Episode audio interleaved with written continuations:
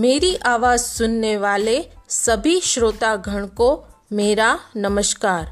मैं राधिका मेहता आज विश्व पृथ्वी दिवस के उपलक्ष्य में प्रस्तुत करना चाहती हूँ एक प्यारी सी कविता जिसका शीर्षक है पृथ्वी। अन्न जल को प्रदान करती जगत कल्याणी वसुंधरा, शस्य उपजता श्यामल अंबर, सबसे प्यारी मेरी धरा।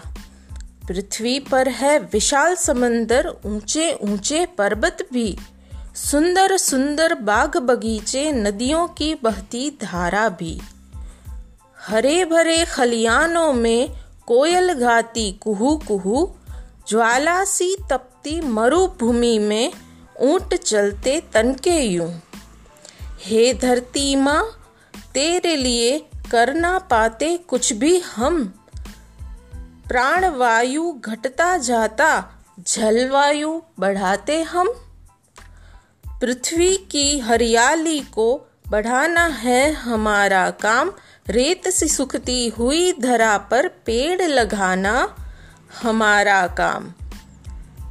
परितंत्र और जैव विविधता बचना पाते संसार में, उन्हें बचाने हेतु परिश्रम करो इस जीवन में।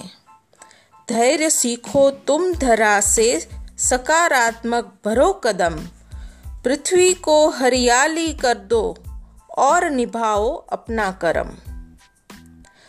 बस इसी बात के साथ मैं कहना चाहती हूँ, रहो सकारात्मक, बनो सकारात्मक। शुक्रिया, थैंक यू सो मच।